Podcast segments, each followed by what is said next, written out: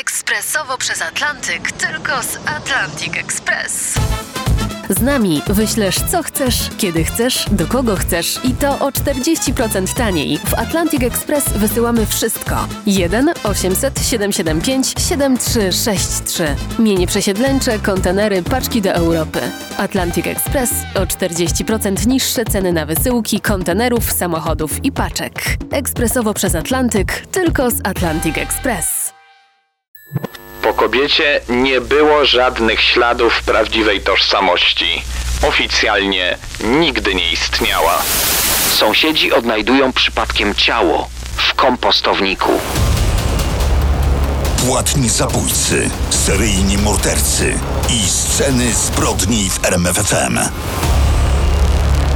Proszę, dzisiaj się wybraliśmy jak na wycieczkę w góry. Wypchane plecaki, w moim plecaku kryminały mojego ulubionego e, pisarza norweskiego. No, w moim termosik, no i jeszcze mam taką solidną kurtkę puchową. No, powiedziałeś, że dzisiaj będziemy rozmawiać o Skandynawii, więc się przygotowałem. Nie wiedziałem, co tam wymyślisz. No to jeszcze przydałyby się takie rakiety do chodzenia po puchowym śniegu i bylibyśmy No. już naprawdę przygotowani. No to to już pożyczymy od Igi Świątek, na pewno się zgodzi.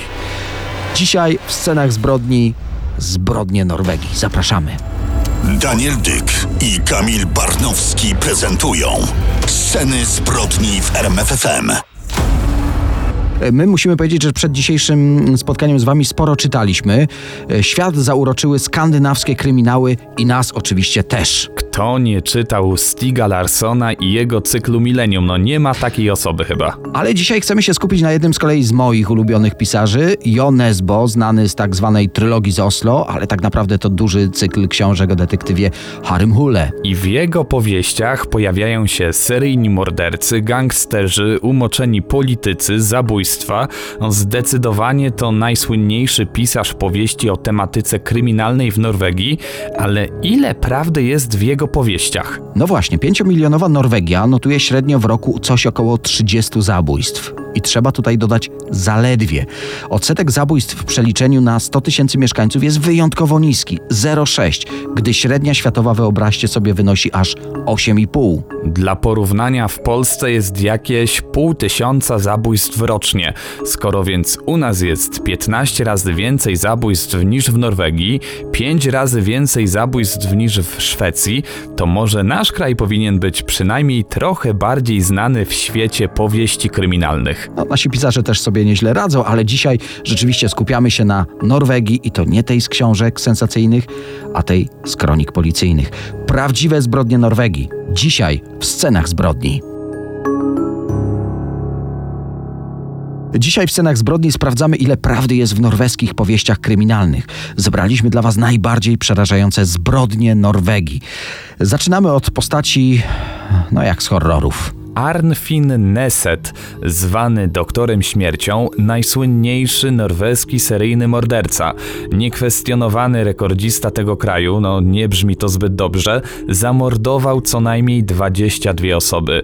Tyle zbrodni udało mu się udowodnić, ale podejrzewano go o znacznie więcej ofiar. Arnfinn Neset urodził się w 1936 roku. W prasie archiwalnej zachowały się jego zdjęcia z czasu procesu sądowego.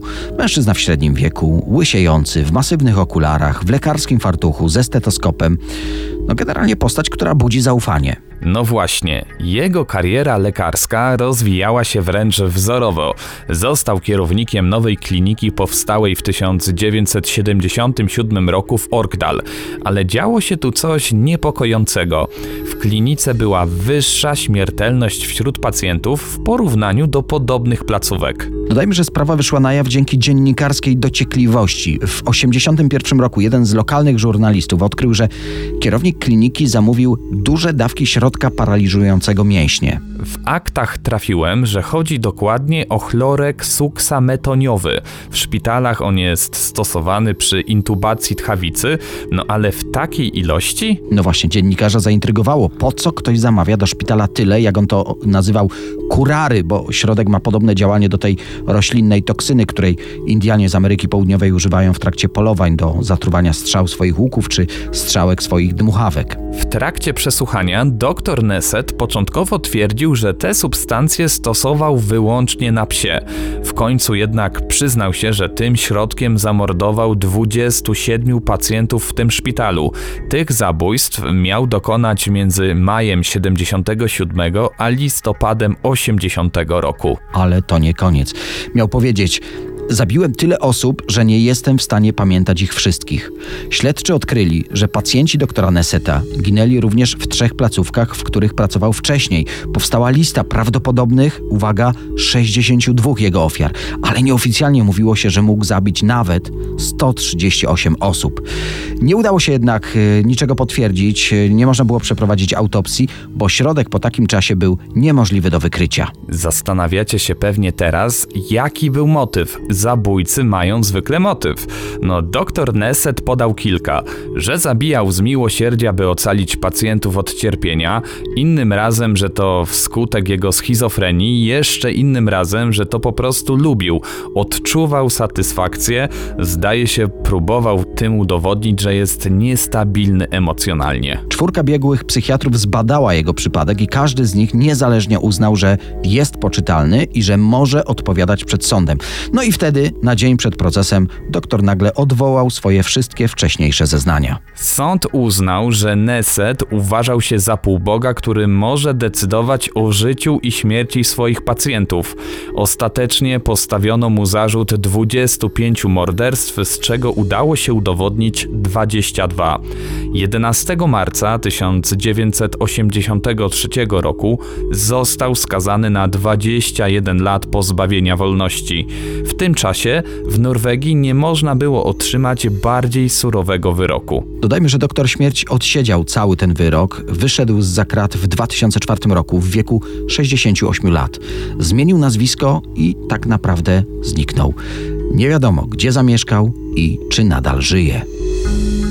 Płatni zabójcy, seryjni mordercy i sceny zbrodni w RMFFM. No to będzie mroczna legenda w historii norweskiej kryminologii. Roger Herbert Haglund, morderca staruszków. W scenach zbrodni zabieramy Was teraz do miejscowości Tistedal. Jej centralnym punktem jest tartak założony tam y, 200 lat temu. Wtedy był pierwszym nowoczesnym przedsiębiorstwem Norwegii, ale w 1991 roku to już była po prostu niewielka mieścina, jedna z takich, w których życie toczy się bez sensacji, zwyczajnie i wolno. No, można powiedzieć bardzo wolno, nawet jak na standardy skandynawskie. Ale jednak doszło tutaj do tragedii, o której pisze najpierw lokalna prasa, a później gazety całego kraju. 3 września 1991 roku zamordowano tutaj dwójkę starszych ludzi. Wiekowe rodzeństwo Ase Helene, lat 78 i jej brat Arne Odwar, lat 74, zostali zamordowani we własnym domu. Każde z nich otrzymało wiele ciosów nożem. Ich dom został przeszukany i obrabowany. Sąsiedzi przypomnieli sobie, że staruszkowie kilka dni wcześniej zauważyli w swoim ogrodzie jakiegoś mężczyznę. Podejrzany, bo obcy kręcił się wokół ich domu nocą, no ale wyjaśnił, że szukał swojego psa, po prostu zdawało mu się, że wbiegł na posesję rodzeństwa. Policjanci zbadali ten trop, ale nie było żadnych świadków ani tych nocnych poszukiwań psa, ani tym bardziej tego podwójnego morderstwa. Aresztowano dwoje podejrzanych, ale na żadną z tych osób nie udało się znaleźć wystarczających dowodów.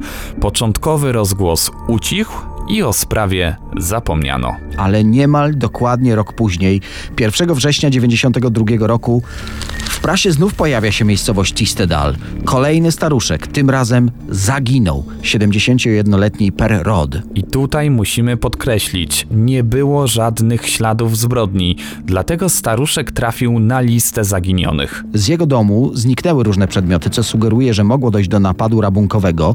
Wśród skradzionych przedmiotów była m.in. myśliwska strzelba oraz samochód. Ten samochód został odnaleziony za miastem. No i właściwie tu sprawa się kończy. Ale tak naprawdę ma ciąg dalszy już pół roku później. W marcu 93 roku sąsiedzi odnajdują zupełnie przypadkiem w kompostowniku ciało Pera Roda.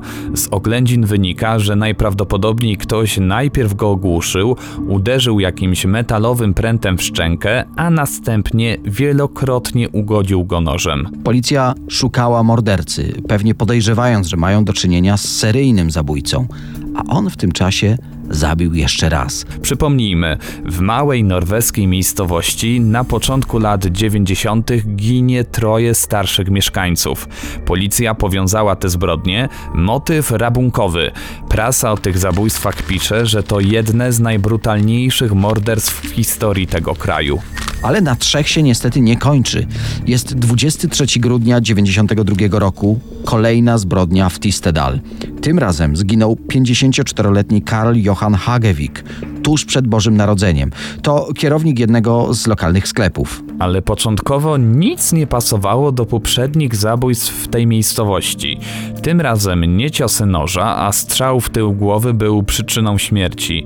Został zaatakowany nie w domu, a w jego własnym samochodzie. Motyw rabunkowy się zgadzał, chociaż tym razem morderca nie wziął pieniędzy ofiary, być może ich nie zauważył, za to ukradł z samochodu torbę, a w niej były, uwaga, jedynie 3 litry mleka. W miasteczku zapanowała atmosfera strachu, wręcz psychozy.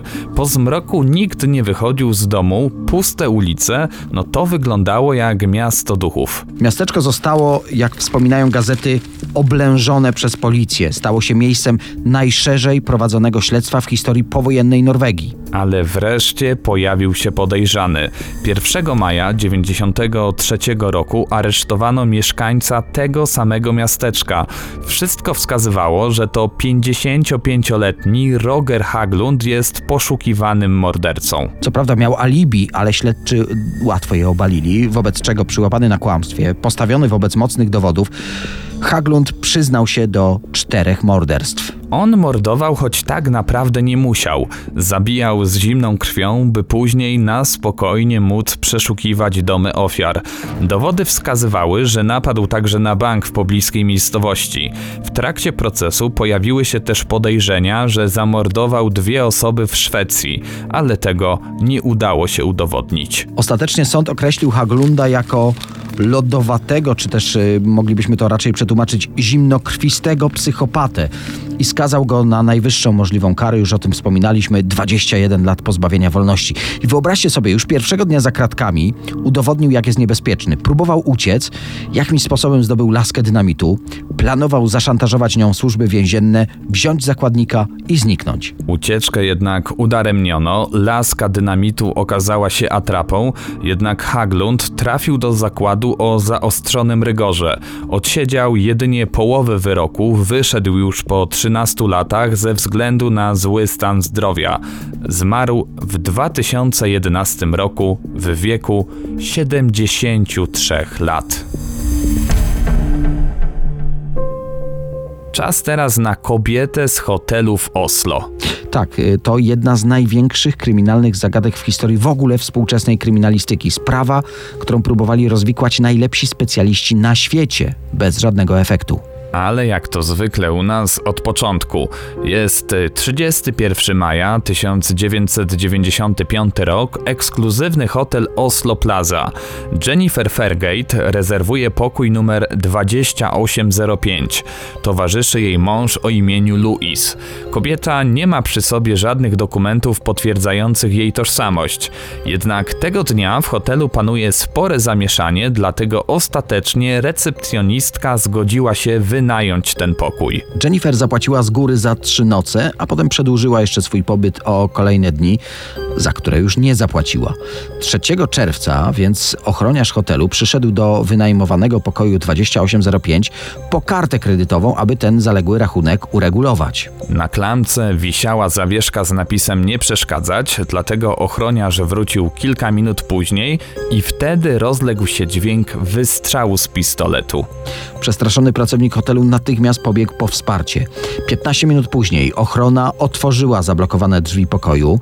Od razu zauważono zakrwawioną kobietę leżącą na łóżku z raną po kuli w głowie, z pistoletem w ręku. Policja przyjechała na miejsce 50 minut po wystrzale. Sprawa wydawała się dość oczywista. Jednak nie do końca.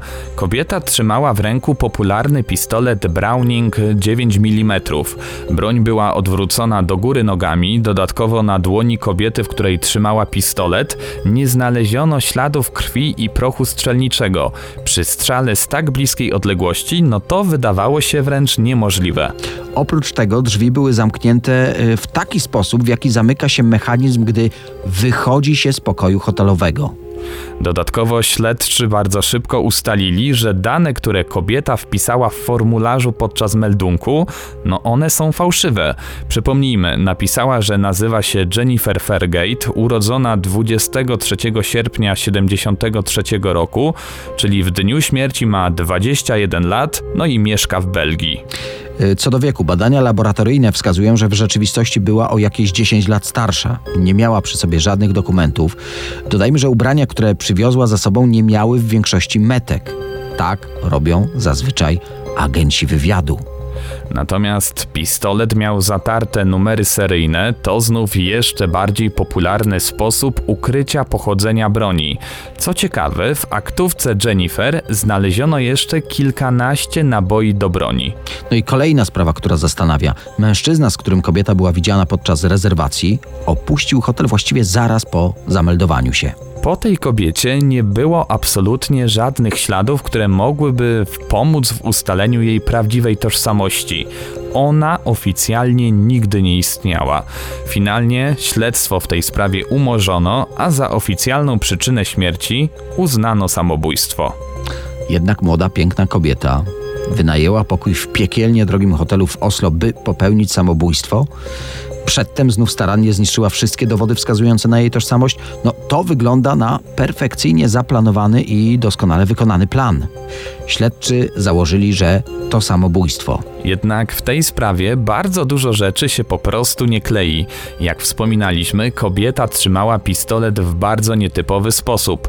Jej kciuk znajdował się na spuście, a pozostałe palce trzymały pistolet. Pamiętajmy, Browning 9 mm to dość konkretny pistolet używany m.in. w wielu armiach.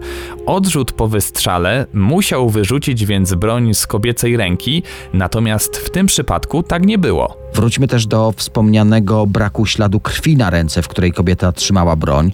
Tutaj też eksperci są zgodni. Nie widzieli samobójstwa z udziałem broni, w którym zmarły ma tak czyste dłonie. W pokoju zmarłej kobiety znaleziono jeszcze jeden ślad po kuli. Śledczy twierdzą, że miał być to próbny strzał w poduszkę.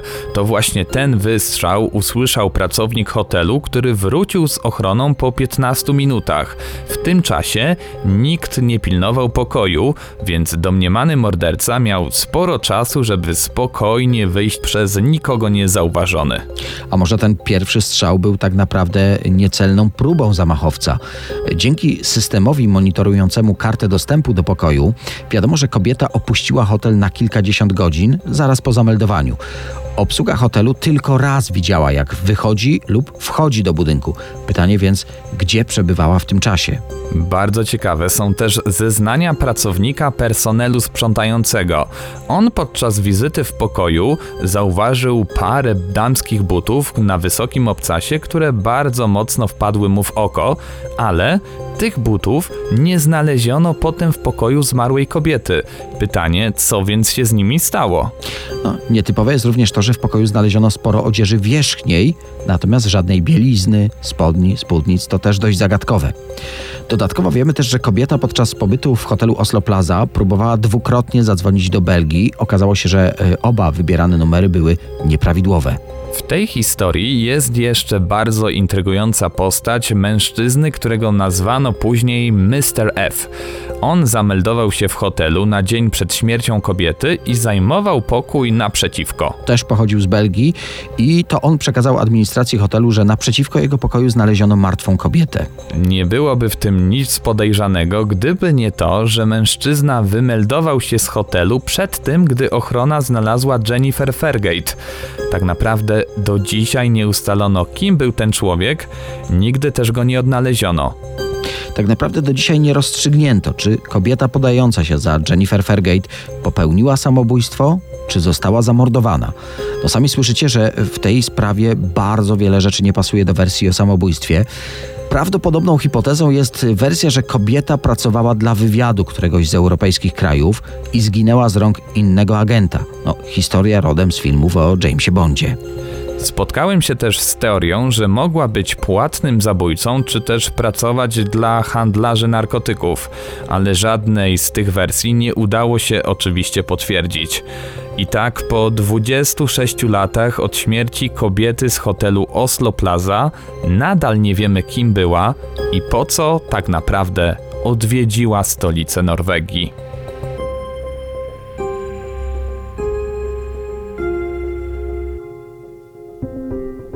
Scenach zbrodni. Dzisiaj mówimy o y, kryminalnej Norwegii i y, to będzie norweska morderczyni adoratorów, jak ją nazywano w prasie, Bel Gunes.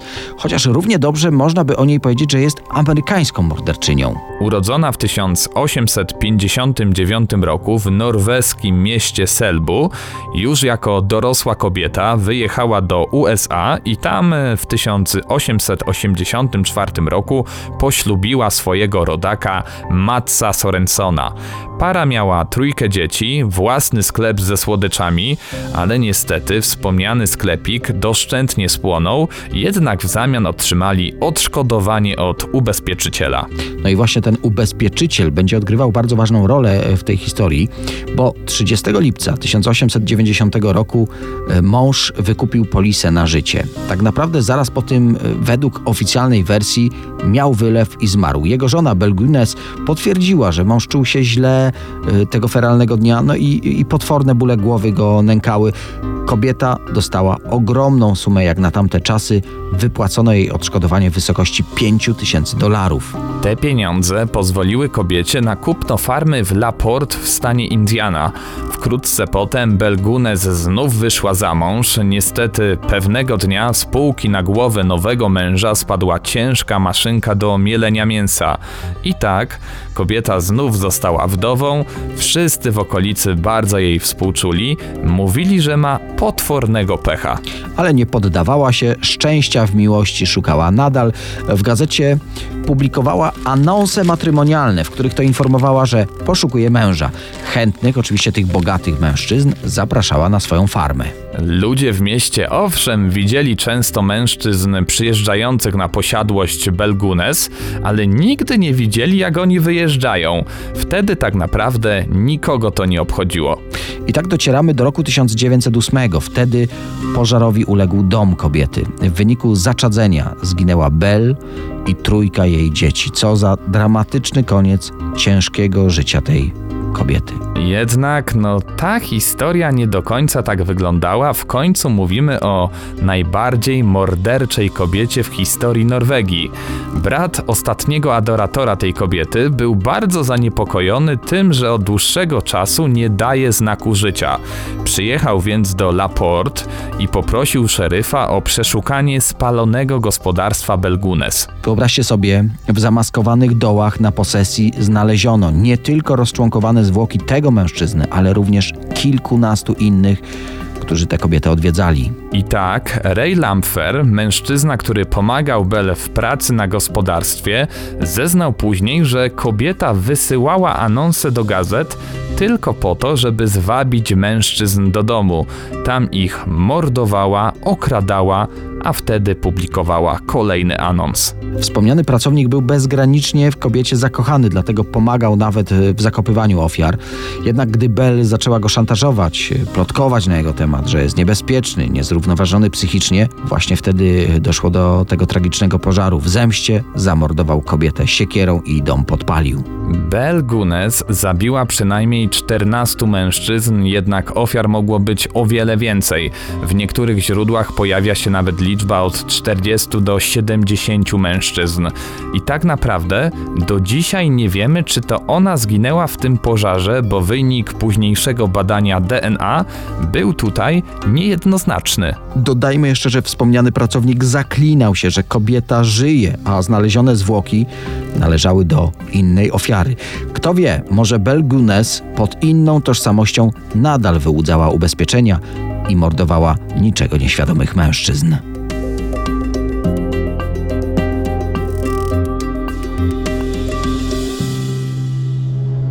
I popatrz, i te książki z mojego plecaka się zupełnie nie przydały, za to twoja herbatka, no powiem ci, w termosie rozgrzewała jak znalazł. A to była taka bardzo fajna herbatka ze skandynawskim wkładem. No, ja wiedziałem, co się dzisiaj może przydać. A teraz już tak zupełnie poważnie, bardzo serdecznie Wam dziękujemy za wysłuchanie tego podcastu. Jak sami słyszycie, Norwegia ma też swoje bardzo mroczne oblicze. Może y, trzeba będzie odkryć jeszcze jakieś oblicza mroczne innego kraju. Dajcie znać, chętnie sięgniemy do Waszych inspiracji. A za dzisiaj bardzo dziękujemy. Daniel Dyk. I Kamil Barnowski. Do usłyszenia. Sceny zbrodni w RMFFM.